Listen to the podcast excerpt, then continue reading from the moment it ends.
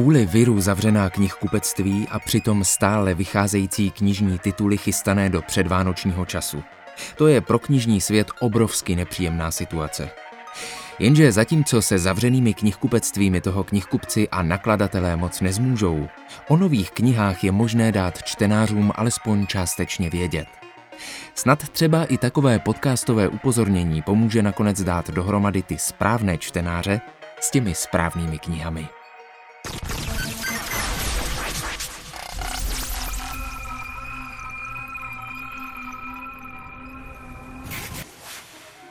Posloucháte Megafon, tentokrát jako informaci o knižních novinkách doby virové. Tituly z prvního listopadového týdne pro vás vybírá knižní obchod Kosmas. Kolik miliardářů vlastní ekvivalent čistého jmění poloviny světové populace? V roce 2015 vlastnilo nejbohatších 62 osob planety soukromý majetek ve stejné výši jako chudší polovina lidstva, to jest více než 3,5 miliardy lidí. Kdyby se tito boháči rozhodli vydat spolu na výlet, vešli by se pohodlně do jednoho autokaru. Rok předtím bylo k překročení tohoto pomyslného Prahu zapotřebí 85 miliardářů, kteří by pravděpodobně obsadili dvoupatrový autobus. A ještě celkem nedávno, v roce 2010, by k vyrovnání aktiv druhé poloviny lidstva muselo dát dohromady své zdroje 388 miliardářů, což by si již vyžádalo malý konvoj vozidel nebo letadlo typu Boeing 777 či Airbus A340 Nerovnost však není způsobena jen existencí miliardářů. V současnosti vlastní 1% nejbohatších domácností něco málo přes polovinu soukromého čistého jmění na světě. Kdybychom do toho započetli i aktiva, která někteří z nich ukrývají na svých účtech v daňových rájích, ovlivnilo by to náš výpočet ještě víc. Tento nepoměr není způsoben jen obrovskými rozdíly v průměrném příjmu mezi vyspělými a rozvíjejícími se ekonomikami – Podobná nerovnováha existuje i v rámci kterékoliv země. V současné době vlastní dvacítka nejbohatších Američanů stejný majetek jako chudší polovina amerických domácností dohromady. A 1% nejbohatších příjmových skupin absorbuje asi pětinu celkových příjmů celého národa. Nerovnost narůstá téměř všude na světě. V posledních desetiletích jsou příjmy a bohatství stále nerovnoměrněji rozdělovány nejenom v Evropě a Severní Americe, ale i v zemích bývalého sovětského bloku, v Číně, Indii i jinde. A těm, kteří již mají, bude dáno ještě víc. Brilantní a erudovaná studie s omračujícím množstvím historických detailů přináší nepřeslechnutelné sdělení a pokládá jednu z největších otázek pro 21. století. Dokážeme najít lék na nerovnost, který by nebyl ničivější než samotná nemoc. Walter Schiedl, velký nivelizátor.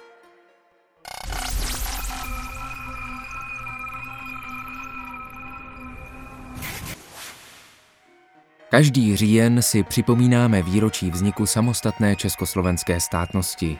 A rokem 1918 začíná i nová kniha Jiřího Padevěta Republika, která historii státu do roku 1989 připomíná v 73 povídkách. Každá z povídek republiky představuje mikrosvět jednoho roku v historii 20. století a jednu postavu, které v dějinách sehrály svou roli a zanechali tu výraznější, tu méně výrazný otisk.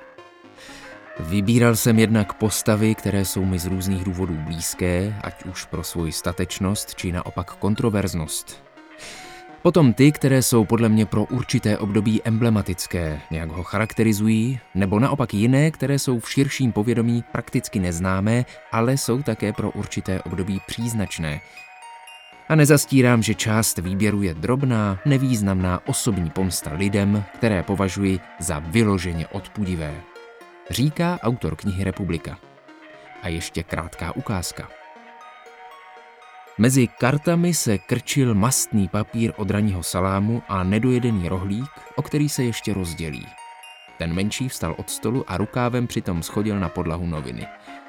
Na titulní straně salutovali jedni pionýři jiným pionýrům a na další fotce se naparovali Husák, Štrougal a ten třetí, na jehož jméno si nemohl vzpomenout.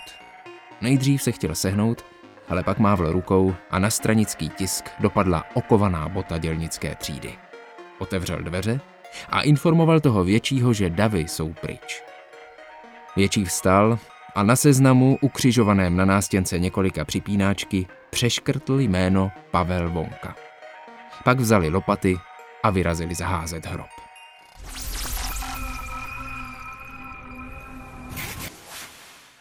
Po společné práci na komiksových životopisech Zátopka a Bratří Mašínů přichází dvojice Jan Novák a Jaromír 99 s připomenutím dalšího silného životního příběhu.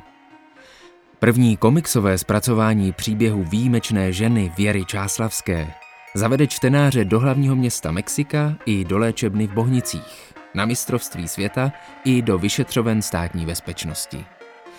Tragédií Věry Čáslavské bylo, že milovala výjimečné muže. Svého prvního trenéra Vladimíra Proroka i armádního důstojníka Josefa Odložila, který byl sám držitelem stříbrné medaile z Tokia. První však byl ženatý a druhý se nikdy nevyrovnal se závratnou kariérou své ženy.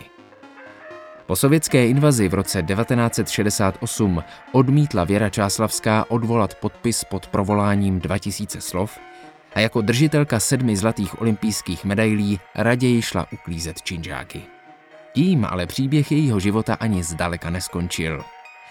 Jan Novák napsal a Jaromír 99 nakreslil komiks Věra Čáslavská.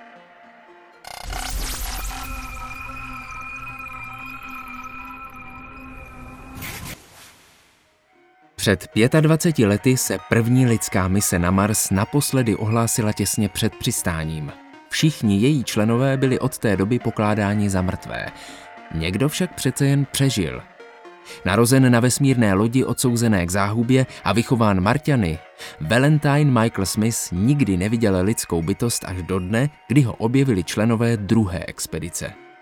Považuje se za Marťana, cítí a přemýšlí jako Marťan, nyní se však spolu s posádkou vrací na zemi jako dědic pohádkového dědictví po svých rodičích a dle pozemských zákonů také jako vlastník Marzu. Nové české vydání slavného vědecko-fantastického románu Cizinec v cizí zemi, velmistra žánru Roberta A. Heinleina, odměněného nejvyšším žánrovým oceněním, cenou IGO, přináší nakladatelství Argo v grafickém zpracování Petra Štěpána s ilustracemi Daniela Špačka a především v novém překladu Alžběty Lexové. Takhle o autorovi píše jeden ze čtenářů na internetu. Můj nejoblíbenější autor. Génius, který dokáže napsat jak oddechovku, tak hlubokou filozofickou úvahu a navíc každou knihu jiným stylem podle toho, komu má být určena. Jeho vize budoucnosti skvěle fungují bez ohledu na to, jestli skrze ně předkládá hlubší nebo povrchnější filozofii a jakého je druhu. Na jedné straně dokáže napsat hippí knihu o předsudcích a podstatě dobra a zla v naší společnosti, na druhé straně military o skvěle fungující vojenské společnosti s armádním řádem, přičemž obě knihy jsou velmi čtivé a uvěřitelné se skvěle vyargumentovanými myšlenkami pomocí filozofie nebo příkladů z historie. Uvěřitelnosti jeho knih nemalou měrou přispívá jeho znalost vojenství a vědy. Některé knihy jsou přímo nabité vědeckými fakty, podanými způsobem, který je lehce stravitelný pro lajka. Když se k tomu přičte, v jaké době tento autor některé knihy napsal, nelze než konstatovat, že si zaslouží hluboký obdiv.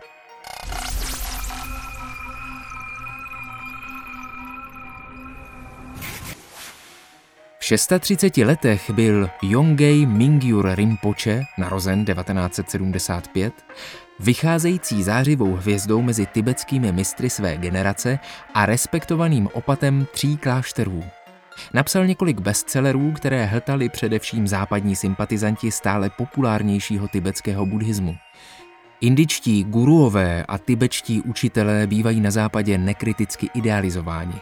A z krásných slov Mingyura Rinpocheho mnozí bezesporu usoudili, že je vysoce realizovanou duchovní bytostí. Jenže Mingyur Rinpoche se rozhodl sám sebe konfrontovat s realitou. A stejně jako Buddha před dvěma a půl tisíci lety opustil v noci a potají zázemí pohodlného života a bez prostředků odešel do bezdomoví vstříc nemilosrdné samsáře.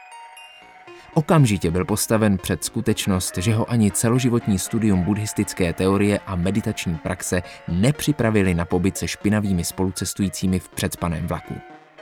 Zjistil, že je příliš připoután ke své identitě buddhistického mnicha, než aby dokázal svléknout své roucho nebo nocovat na holé zemi. Rychle mu ale došly peníze, takže nezbylo než doopravdy žít jako potulný žebrák. Poměrně brzy smrtelně onemocněl po otravě jídlem a jeho pouť dospěla k překvapivému vyústění. Dosavadním meditačním výcvikem byl teoreticky připraven na setkání se smrtí a náhle měl příležitost svou přípravu reálně prověřit. Předpisy buddhistickým mnichům zakazují referovat o jejich duchovní úrovni i vlastních zkušenostech. Tváří v tvář smrti se ale Mingyur Rinpoche rozhodl své zážitky, použité meditační postupy i zcela osobní duchovní prožitky téměř deníkovou formou zveřejnit. Můžeme se tedy v jistém smyslu poprvé v dějinách buddhismu seznámit s přímým osobním svědectvím vysoce respektovaného mnicha, a to bez iluzí a bez cenzury. To dělá z této knihy zcela výjimečnou událost. Yongei Mingyur Rinpoche umíráme každý den.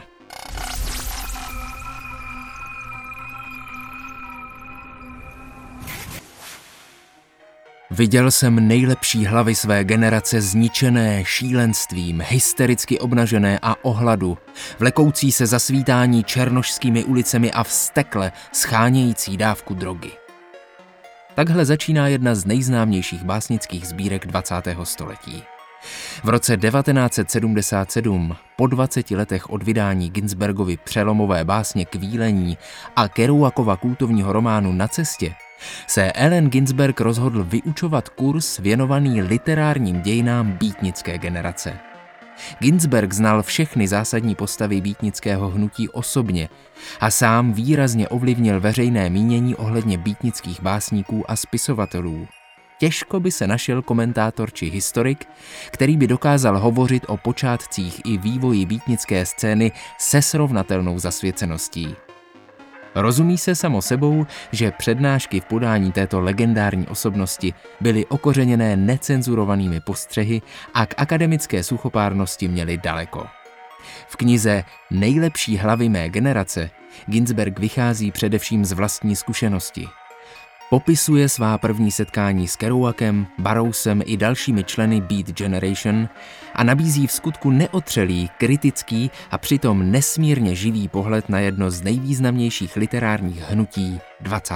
století.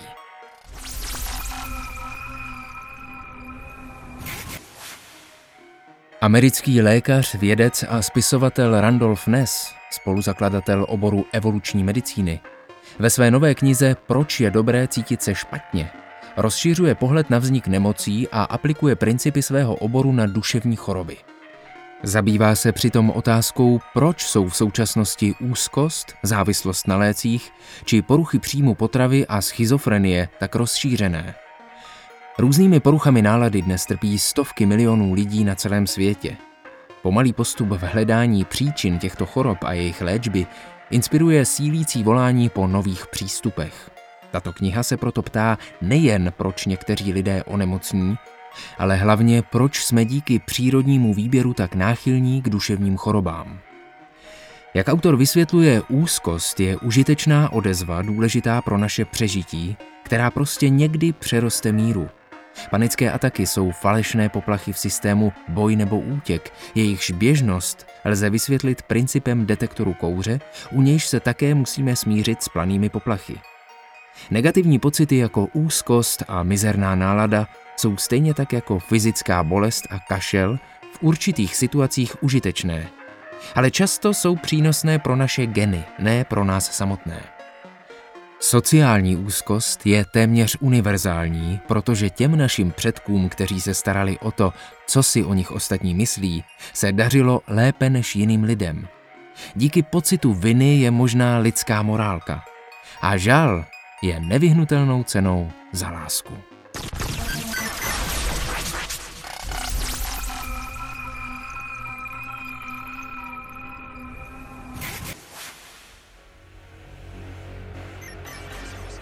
A to je z dnešního megafonu o knižních novinkách v době virové všechno. Knihy to mají těžké, ale lidé kolem nich se snaží, aby se nakonec čtenář a jeho vyvolená i v téhle situaci potkali. Vše o případném dalším vývoji na knižním trhu se vždy aktuálně dozvíte na stránkách e-shopu Kosmasu, který také dnešní podcast připravil.